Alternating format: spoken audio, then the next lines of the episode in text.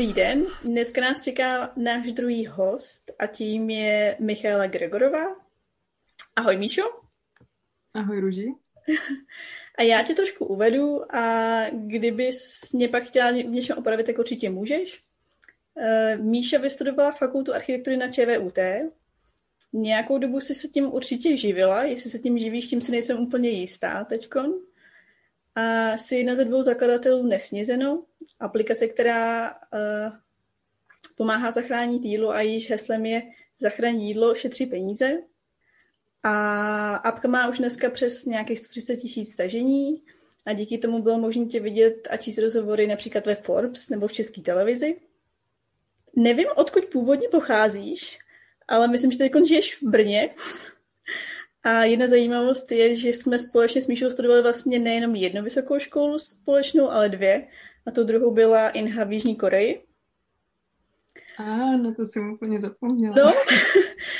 A pak jsem se dočetla, nebo to teda i vím, že máš pracovní zkušenosti z Japonska a dočetla jsem se, že jsi částečně pracovala v Nízozemí. Jen se chci teda teď ujistit, jestli jsi v Čechách. Mm-hmm. Jsem v Čechách a přesně jak říkáš, eh, tak eh, teď jsem eh, skončila v Brně. Vodem seš odkáď? Já pocházím z Kroměříže. Jo. Studovat jsem šla do Prahy, pak jsem tam nějakou dobu pracovala v ateliérech. Už při škole jsem byla v Amsterdamu, a potom mm, na tu praxi jsem odjela do Japonska a pak jsem se vrátila do Česka, ještě nějakou dobu jsem působila v architektuře v Praze. Pak jsem se přesunula do Brna vzhledem k nějakým vztahovým souvislostem a, a plynule na to navázalo nesnězeno a teď už se teda architektuře nevěnuju. Jo. Co se ti vybaví, když si řekneš studiu, když si řekneš studium architektury? Jestli z toho máš negativní pocity nebo uh, pozitivní?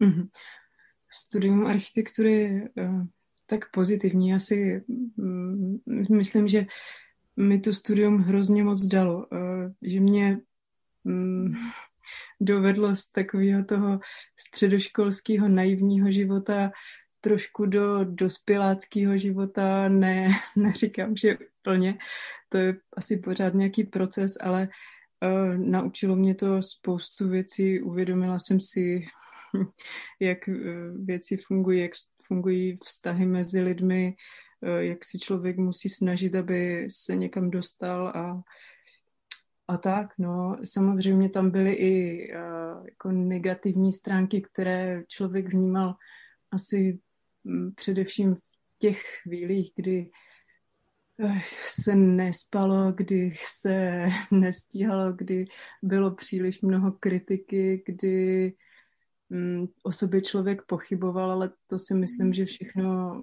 bylo ku prospěchu budoucí věci. jo.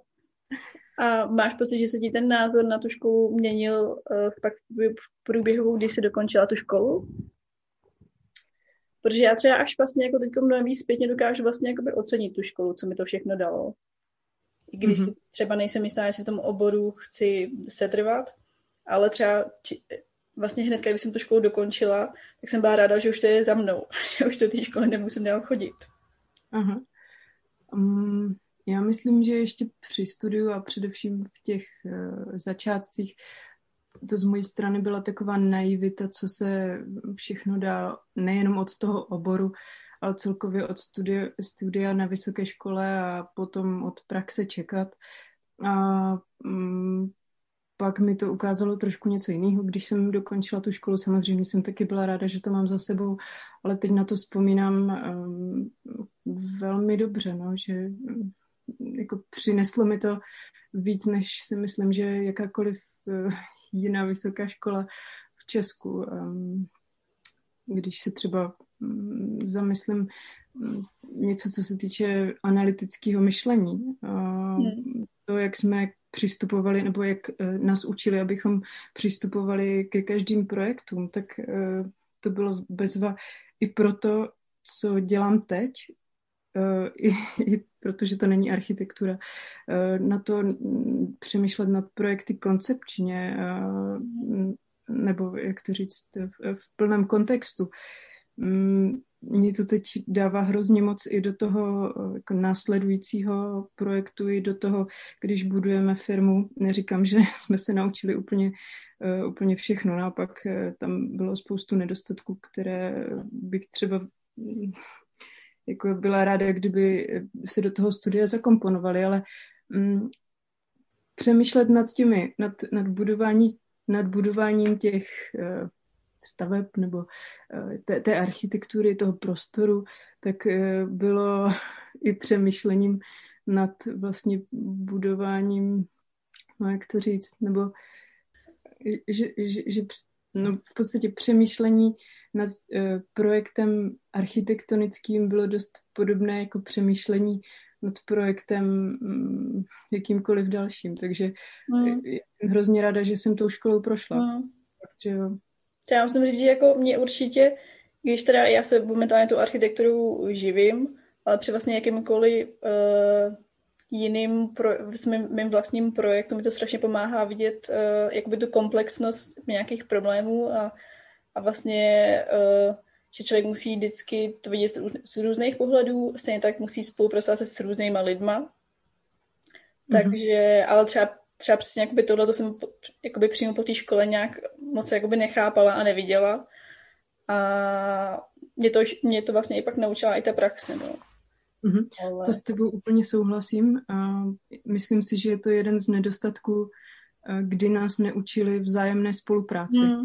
A já když jsem potom, u mě třeba ta, mm, ten přechod mezi eh, architektonickou praxí a prací, prací ve studiích a přechodem k založení vlastní firmy, tak byla absolutně plynulá. Mm, ono postupně odcházelo to, nebo postupně jsem si ubírala práci na architektuře a postupně nabíralo eh, na intenzitě nesnězeno. A Eh, mě vlastně hrozně bavilo na tom, že měním ten eh, obor, to, jak se lidé chovají a že když jsem potřebovala s tím startupem jakkoliv pomoct, tak jsem se obrátila na jakéhokoliv mentora nebo na jakýkoliv akcelerátor a podobně a byla mi podána pomocná ruka. Nebo mm. bylo mi vlastně říkáno, mm, propoj se tady s tímto člověkem, on ti dá svoje know-how, propoj se tady s tímto člověkem a uh, jako posune ti to dál. Toto jsem na škole v životě neslyšela a myslím, že je to uh, hrozná škoda. Ale hmm. já jsem na to právě přemýšlela, jestli to nebyla i moje chyba, jak jsem k tomu přistupovala, že jsem třeba byla jenom uh, k tomu uzavřená, nebo uh, jsem se stýkala se špatnýma lidma, nevím, ale myslím si, že um, jsme k tomu mohli být víc vedení, no, k té vzájemné spolupráci. Hmm.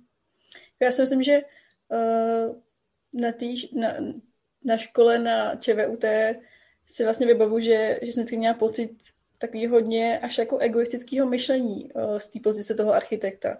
Že vlastně člověk musel být hodně velký individualista a že ta spolupráce s ostatníma tam hodně chyběla, no že si vlastně vybavuju jediný ateliér, kdy nás nějakým způsobem učili spolupráce bylo u uh, Jana Šépky a pro mě to bylo ta dost oříšek se naučit s někým spolupracovat. A vybavuju si, když jsem vlastně šla pak poprvé na nějaký pracovní pohovor, že jsem i říkala u toho pohovoru, že si vlastně potřebuji vyzkoušet, jestli si dokážu pracovat s jinýma lidma, protože na škole jsem to nějak uh, nepoznala. No. To asi docela souhlasím já jsem si myslela, že zvládnu dělat úplně všechno, od prvních uh, skic uh, až po finální grafiku. A když teď vidím, jak je jednoduché tady ty věci outsourcovat a jo. jak je jednoduché spolupracovat s grafikem, a který to všechno dotáhne, tak si biju do hlavy, že mi to nedošlo dřív. No. Ale je to cesta člověk si na tohle všechno musí přijít a určitě je to dobře, že jsme tím prošli. Hele, a po zkušenostech na ČVUT, jaký bylo studovat v Jižní Koreji? Víš, Jestli se vybavu, jestli jsem se s tebou o tom někdy bavila, protože jsme teda studovali uh, stejnou školu, ne ve stejnou dobu. Mm-hmm. A uh, jinak mám teda určitě velmi pozitivní vzpomínky, nebo celá, celou, uh, celá Jižní Korea je pro mě hodně pozitivní. A vím, že jsem právě třeba naučila hodně dělání fyzických modelů. Celkově jakoby jiný styl, styl práce. Tak jestli ty máš nějaký poznatky z toho?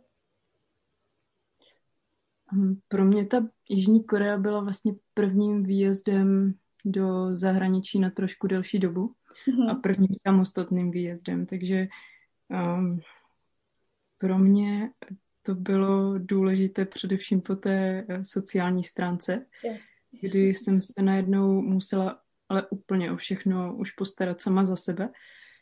Takže to byl pro mě takový jeden ze zásadních aspektů tady té stáže.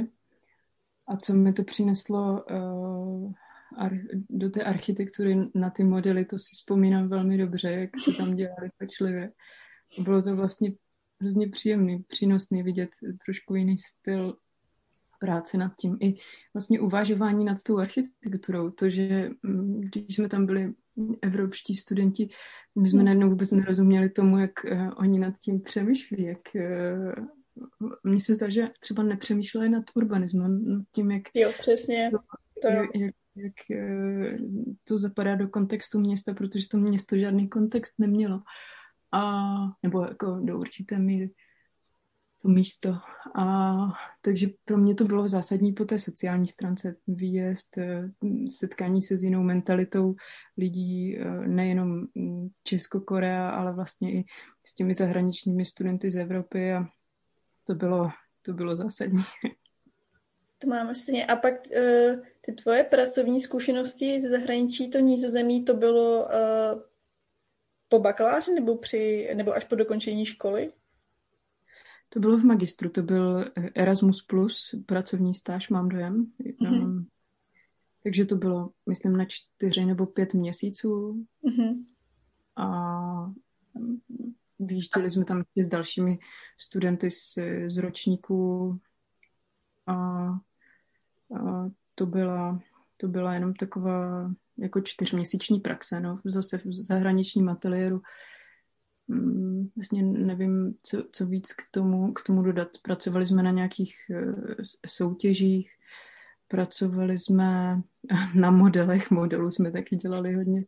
Jsme si vlastně ve své historii uh, docela uh, nadělala s modely. Ale to bylo bezvano. A zase především kvůli tomu, tomu sociálnu a kvůli tomu, jak člověk vidí, že někdo přemýšlí trošku jinak Mm. Jasně. A teď mě to zajímalo první práce v Čechách v architektuře, nebo jestli vybavuješ nějaký svůj první projekt, který si třeba dělala už při škole, nějakou, nevím, rekonstrukce kuchyně nebo něco takového? A jo, a teď to si musím trošku zamyslet. Já jsem při škole dělala asi rekonstrukci rovnou, studii rekonstrukce rodinného domu který byl právě v Kroměříži. Já jsem měla trošku kliku, že můj táta je projektant a snažil se mi vždycky takhle jít naproti s tím, abych e, jako, se trochu něco dozvěděla z té praxe, jak to funguje. Neříkám, že to s ním vždycky bylo jednoduché, ale uh, to bylo vlastně i takové první setkání s tím klientem. Bylo to snad krátce po bakaláři a ta studie dopadla moc dobře, ale potom já už jsem nepokračovala na dalších fázích toho projektu a bohužel tam došlo k nějakým změnám, které tam pak, tam pak udělali z toho trošku něco jiného, takže není to asi nic, čím bych se chlubila a ani jsem tam, ani jsem tam nebyla nakonec, no. Ale tu studii mám ráda. Potom jsem vystřídala více, více ateliérů v, v Praze, nebo vlastně napřed jsem byla, uh, já jsem byla v raketoplánu, ale to, to nebyla moc dobrá zkušenost. A vůbec ne, nerespektovali to, že se člověk uh, jako nějakým způsobem vyvíjí. To je třeba jedna z věcí, která mě na té fakultě takhle zpětně uh, trošku mrzí, že uh, ne vždy ta kritika byla konstruktivní. A myslím si, že člověk uh, mohl ten svůj talent vyvíjet eh, trošku lepším směrem, kdyby eh, ta kritika nebyla tak občas tak, tak zlá, ale možná je to jenom můj úhel pohledu a mm. naopak někomu to prospívá. Možná jsem v některých případech neměla jako um, neměla štěstí, štěstí na lidi. A v některých případech zase jo, samozřejmě některé uh, ateliéry byly skvělý. Jo, no to já mám nějak podobně, že, že já si myslím, že jsem měla určitě štěstí na lidi na škole, ale prostě přijde mi vlastně, že ta kritika byla fakt, uh, že to nebylo uh, kritická kritika, prostě to bylo čistě ty lidi vlastně dost uh, jako dát jim najevo, že nejsou dobrý, nebo že to prostě nebyla kritika, aby člověka někam posunula, aby mu prostě pomohla nějak jinak přemýšlet nad tím projektem, a že fakt byla prostě čistě na tom ukázat názor toho, uh, toho oponenta. Jo, měla jsem v případech uh, stejný pocit. A vzpomínám si na, na svůj, to, to byl snad první, druhý semestr, kdy ještě ani nebyly pořádně ateliéry, ale zany. A já jsem se fakt hrozně těšila, co budem tvořit a mm, jak si mě to kleplo přes prsty, no, i když uh, jako jsem tu chuť měla, tak si možná říkám, že mě v některých chvílích pak v průběhu toho studia ta chuť opouštěla a mm, nemyslím si, že by to byla jenom moje a ani nechyba, ale... Jo, jo, to asi taky jsem zažila. A ještě k té práci v tom raketoplánu fungovala tam nějaká hierarchie? Jestli prostě mm-hmm. třeba jako rozdělování úkolů nebo Mm-hmm. On to byl ještě v té době, nevím, jak fungují teď, ale byl to poměrně malinký ateliér. Tam byly v podstatě dva zakládající členové a mm, pak tam měli uh, spíš spoustu lidí, kteří pro ně pracovali na, na IČO nebo tady nějakým takovým podobným způsobem. A myslím si, že se to tam teprve všechno stavilo. Rozhodně mm, jsem neměla pocit, že mě vede jeden nebo druhý, nebo že bych měla úplně skvěle zadanou práci, ale ono už je to celkem dlouho, to už je tak pět let, takže mm. těžko říct. No ale musím říct, že ono je to těžký výst firmu. Když si teď podívám na to, jak my stavíme ten startup, tak taky děláme spoustu chyb, který se prostě člověk musí naučit právě tím, že je dělá, no. Yeah. To uh, já jsem tady teda mě, ten první rozhovor je s Eliškou Valtrovou před tebou a ta taky rozjíždí vlastní uh, firmu. To říkala a tam právě hodně povídá o těch svých chybách a jak se z toho uh, poučili a že už je vlastně teď ve fázi, že už by se ráda přestala, nebo jako, že by byla ráda, kdyby vlastně někdo řekl, jak to má dělat. Těch chyb mm-hmm. nadělali spoustu. Mm-hmm. Ale to je asi právě, dokud si to člověk nevyzkouší mít vlastní firmu nebo vlastní ateliér, tak eh, člověk moc neví, no. Mm. A taky, co se teď hodně učím, je to, že uh, je skvělý si nechat poradit. Mm.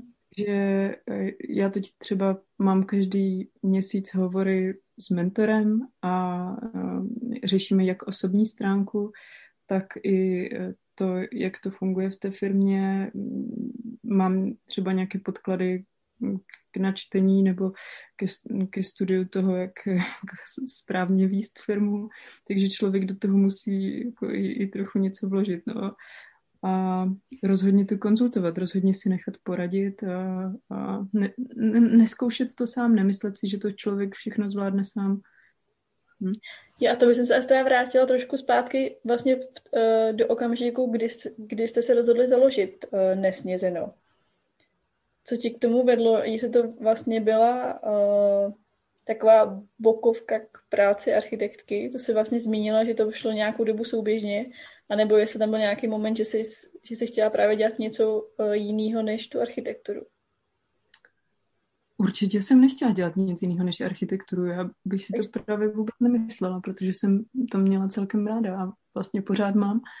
Ale já už třeba při studiu, nebo když jsme byli v, Jap- v tom Japonsku, tak uh, jsem pořád přemýšlela, co můžu dělat navíc a co třeba, jak i tou architekturou mm. být trošku prospěšnější a, a jako dělat to trošku jinak, než se to dělá.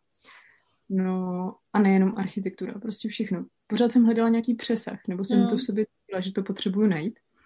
No a mm, já jsem jenom pak při cestě vlastně do Paříže uviděla projekt, který uh, se věnuje plítvání jídlem a já jsem se do té doby vůbec nezajímala o to, jestli se tady vyplýtva, kolik se tady vyplýtvá tun, tun jídla, ale, ale zdálo se mi to skvělý a když jsem se vrátila do Česka, to už jsem vlastně byla přesunutá v Brně, tak uh, jsem byla i v takovém bezva prostředí, kdy uh, tam byli lidi zabývající se uh, projekty, um, jako start, startupovými projekty a tak.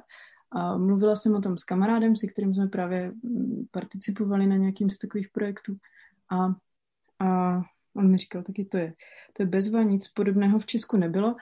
No a um, my jsme ale neměli peníze na to, abychom vyvíjeli uh, milionovou aplikaci a, a uh, ověřovali si, jestli to vůbec může fungovat nebo nemůže fungovat. Takže uh, tam vzniklo to, že jsme jenom založili takovou srandu facebookovou stránku. První podniky nám tam sdíleli porce, které se v ten den neprodaly a ono to začalo žít, ono to začalo fungovat a, a byl to pořád jenom ale jako zájem, projekt, takže já jsem do toho normálně se živila architekturou, už se nám rozjížděl i, i vlastní ateliér, který jsem, my jsme pak založili s klukama, se kterými jsme dřív externě spolupracovali s projektantama a No a to, já jsem si vůbec nemyslela, že by z toho mohlo vzniknout to, že se přestanu věnovat architektuře a začnu se eh, věnovat tady nějaké aplikaci mobilní, ale a začalo to nabývat a nabývat a když už jsme viděli, že mm, je o to velký zájem, tam se třeba v průběhu půl roku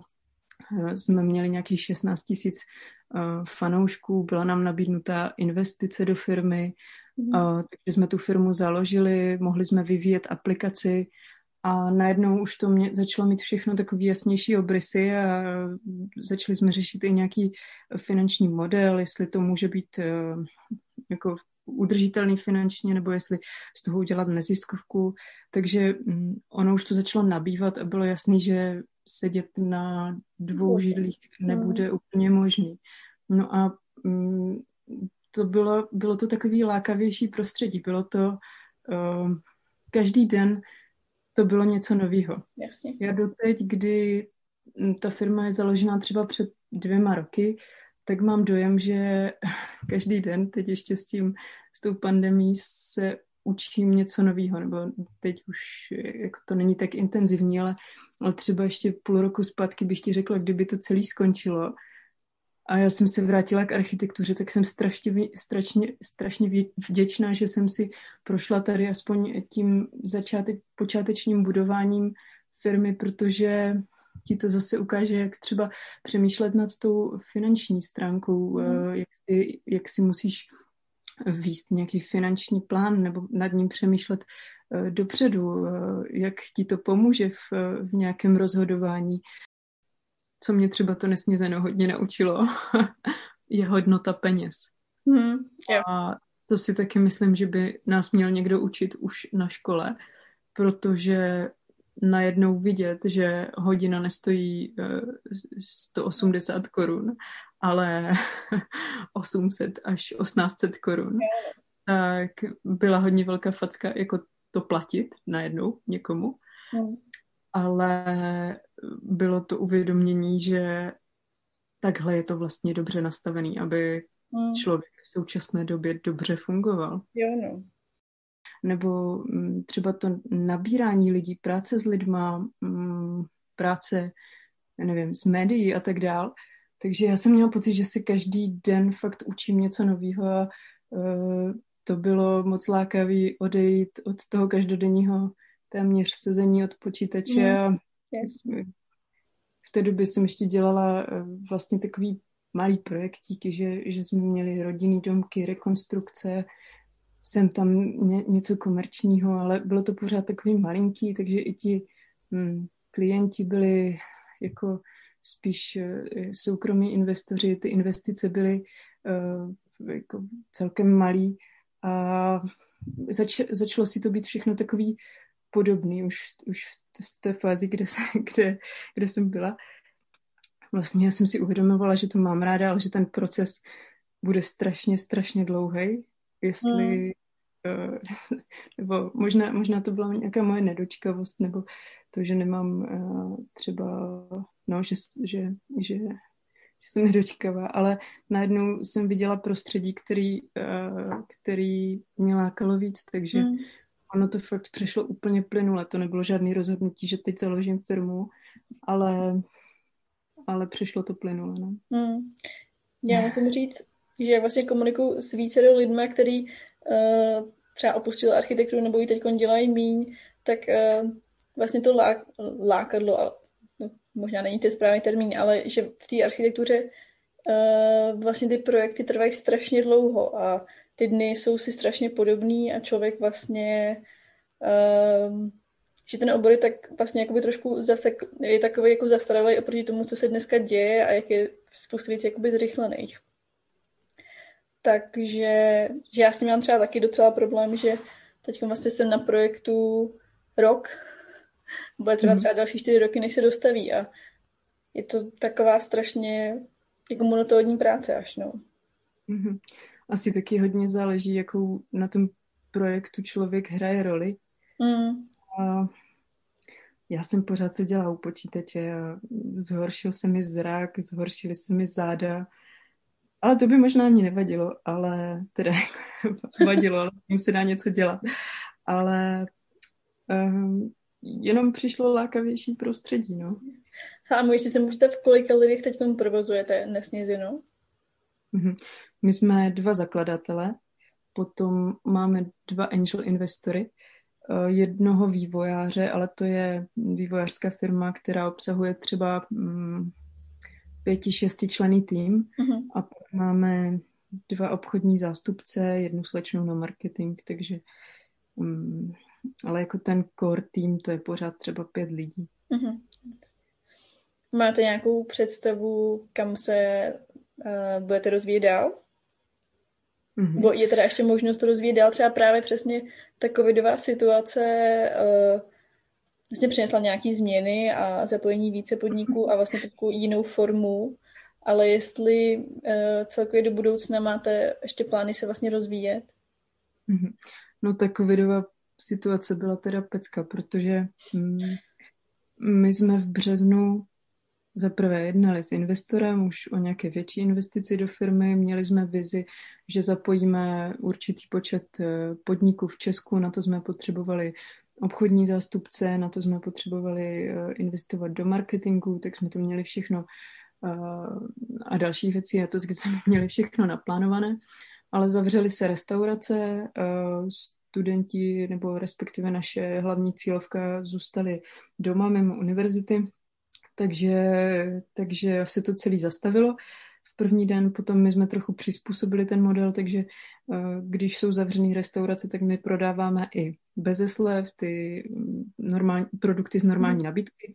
Tím se nám, jak říkáš, zvýšil eh, počet podniků, takže to mělo krásný náběh, jenomže jakmile ta, ta, ta pandemie, ta první vlna skončila, tak se to zase utlumilo a, a naopak podniky začaly být velmi obezřetné v logistice a v tom, kolik, nebo v logistice, v tom, kolik připravují jídla a mm, to, aby se vařilo ve větším množství a vědělo se, že přijdou lidi, tak už takhle mm-hmm. není. A byly ještě do toho prázdniny, kdy pro celé gastro je taková mm, okurková sezóna, řekněme, takže jsme se těšili na září, měli jsme naplánované spolupráce s takovými uh, ledničkami vyzvedávacími, Freshbox se to jmenuje od Sklizena.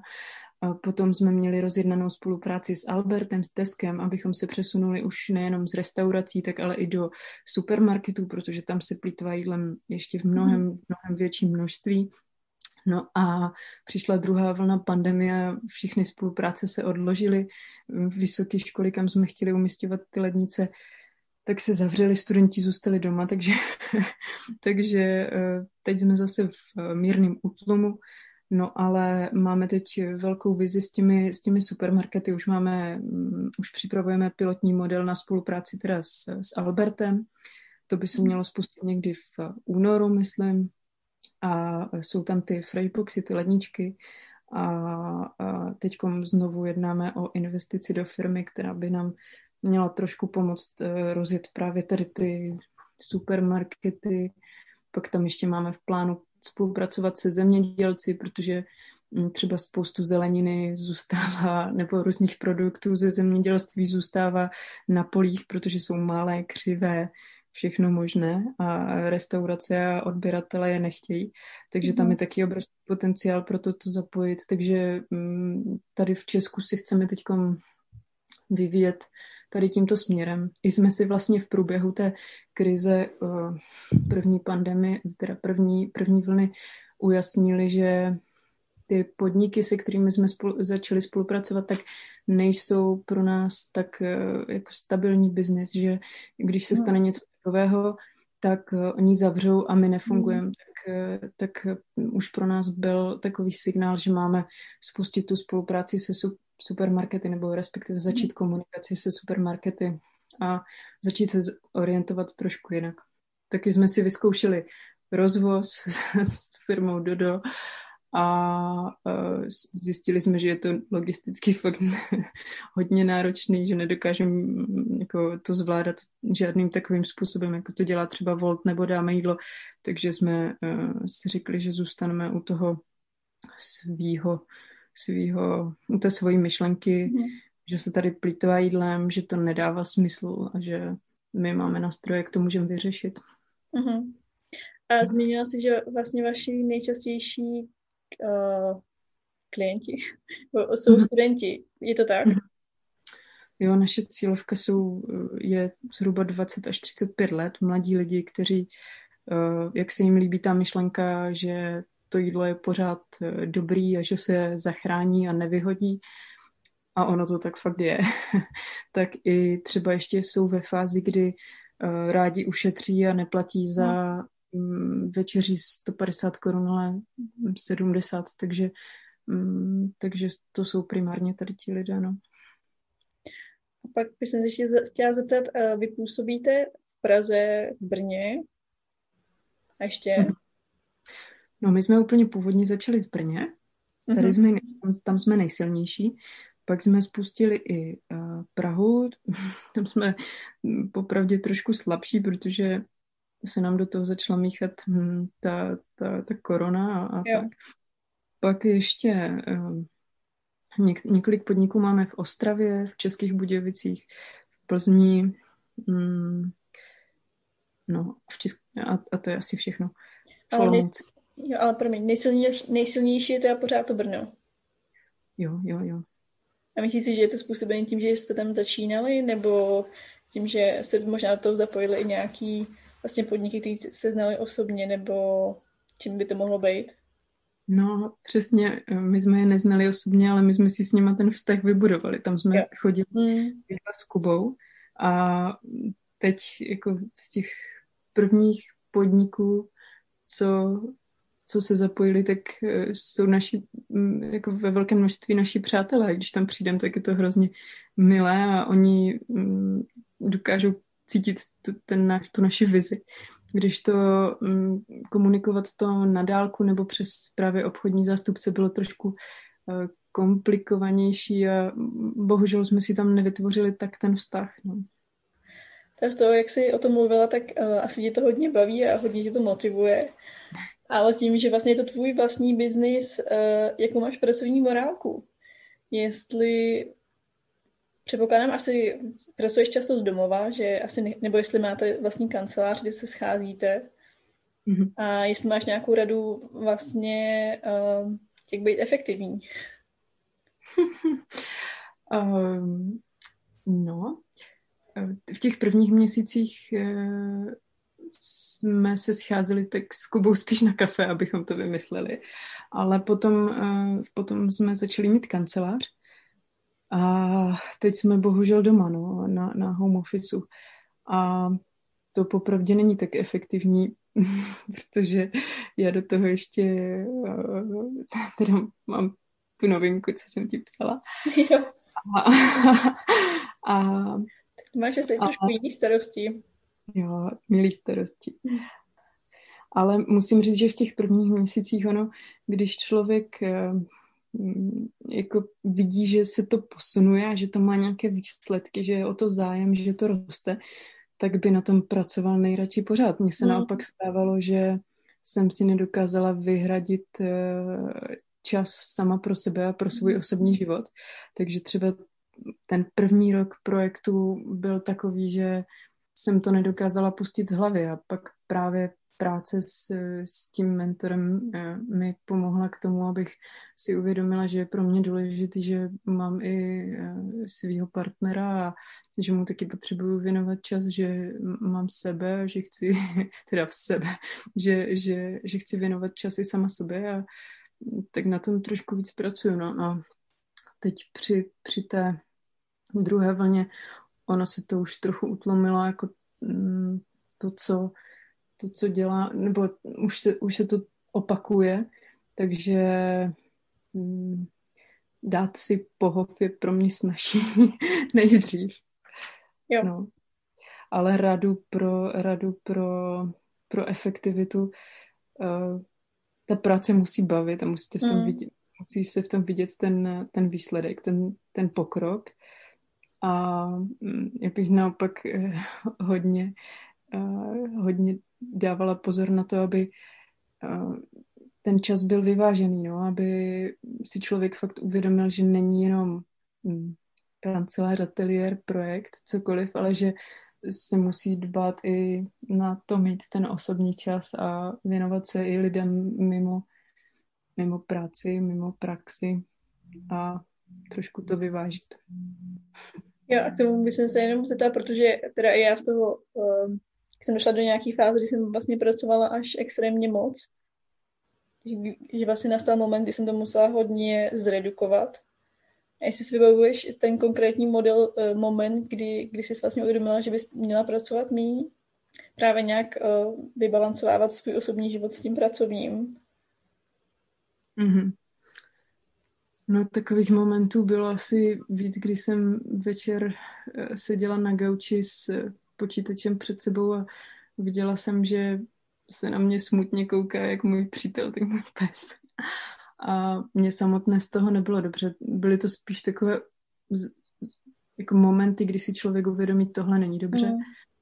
A potom samozřejmě jsme dospěli i do nějaké fáze, kdy jsme o tom začali mluvit, že tak toto nejde, protože eh, nebyl spokojený uh, nikdo z nás. No a pak se to začalo řešit, no. Teď ještě teda zpátky. Nás možná taky mohli učit. No, to, to je právě, jo, to určitě dobrý zmínit. Uh, to je jedna z takových věcí, kterou si podle mě jako nejsou z toho studia architektury, no. Že vlastně tam není nikdy konec u toho projektu. Hmm. Ale a... možná architekturu jdou studovat takový lidi, kteří uh, jako mají chuť, aby tam ten konec nebyl. Ale a asi je potřeba si tím projít, ale je taky potřeba si uvědomit, že to takhle nejde, no. Tam dojde asi k nějakému vyčerpání potom a ono už to člověk pak nezvládne dělat ani dobře a efektivně tu práci, které chce věnovat tolik času, takže... Hm. to jsem se akorát minulý víkend eh, jsem byla na kafe s Kristýnou Markovou, která teda pravděpodobně bude mým eh, hostem brzo taky. A shodli jsme se na tom, že když vlastně člověk eh, nějakým způsobem dělá rád to, co dělá za práci, a, je v tom dobrý, tak vlastně kolem třicítky všichni dojdou do fáze, že jim dojde, že to takhle není jako dál udržitelný a musí se ten soukromý život nějak vybalancovávat. Takže tak se, na tom tak, se na tom shodli, že tak nějak pro spoustu lidí teď je ta doba, kdy jsme si uvědomili, že je potřeba dělat i jiné věci, než jenom pracovat. Ale určitě prostě jiná uh, jiná situace, když člověk pracuje na vlastní firmě a dělá mu to radost každý den. No, ale víš, kolikrát jsem si říkala, že bych možná nejradši zaklepla počítač a šla já nevím, se někam zaměstnat nebo něco. Jako přináší to samozřejmě i mm, spoustu starostí. No. Mm. A myslíš třeba teď po této zkušenosti s Nesnězeno? Promiň, teď jsem tě neslyšela. Jestli myslíš, že po zkušenosti s Nesnězeno, kdy se vlastně vybudovali vlastní uh, startup, firmu, uh, jestli by si byla schopná jít ještě pracovat uh, jako zaměstnanec? Jo, No, my jsme tu firmu ještě pořádně nevybudovali. Takže eh, já kdybych měla jít pracovat eh, do nějaké firmy, tak si určitě vyberu něco, kde se právě třeba dozvím o budování firmy nebo mm. budu součástí um, já, ne, já nevím, jak to teď popsat, ale kde uvidím třeba, eh, jak má, aby to byla taková firma, která se mi bude jak třeba nějakou svou vizí, tak eh, tím, jak se chová k lidem, eh, líbit a kde uvidím, jak se třeba taková firma má budovat, jako stabilní firma, jak se má chovat k zaměstnancům a prostě šla bych, abych se naučila mm, to, co potřebuju. jo. Určitě, určitě. Ono to určitě přináší jako spoustu benefitů, no. Stabilitu a jistotu, klidnou hlavu. Takže jo. Mm. A myslíš, že je ještě nějaká uh, cesta k tomu, že by si se vrátila k architektuře? No, to je možný. Já si myslím, že, že třeba eh, do budoucna, když se mi podaří být eh, finančně nezávislá, tak by mhm. bylo eh, hrozně bezva spolupracovat s nějakýma mladýma lidma, se, se kterýma budeš právě pracovat na, na nějakých jako hezkých zakázkách ale formou tady toho outsourcování určitě si nedokážu představit, že se posadím zase zpátky jenom do toho jednoho místa a budu klikat a klikat, ale uh, myslím si, že by bylo hezký třeba mm, dostat se do bodu, kdy už znáš víc lidí, mm, máš přístup k hezčím zakázkám. Um, no, spíš si tak hrát. Dokážu si představit, že si tím jako budu nezávisle hrát, protože mě pořád moc baví sledovat, uh, sledovat uh, různé realizace a je to krásný. Já si myslím, že to je jedno z nejhezčích uh, pomalu, jak to říct, poslání, který člověk může, si může vybrat a mm. to utvářet ten prostor. Ale no, takže jo, časem jo. Jo, je zajímavé, jak jsi vlastně zmínila tu finanční stránku, že uh, bylo by, že je to fajn vlastně ty projekty dělat, když není člověk tlačený uh, tím, že si tím musí vydělat. Mm-hmm. A musím říct, že třeba často mám nějaké nabídky od kamarádů na, na spolupráci nebo na prostě projekty pro ně a dokážu si představit, kdybych přesně měla nějaký, kdybych byla už finančně soběstačná a měla bych uh, na to čas, bych se strašně ráda dělala. No. Já ti moc děkuju. Myslím, že jsme no. se o tom hezky popovídali. Uh, já vám teda přeju všechno dobrý uh, pro vaší firmu, nebo teda startup. Doufám, že přežijete druhou vlnu covidu a snad třetí nepřijde.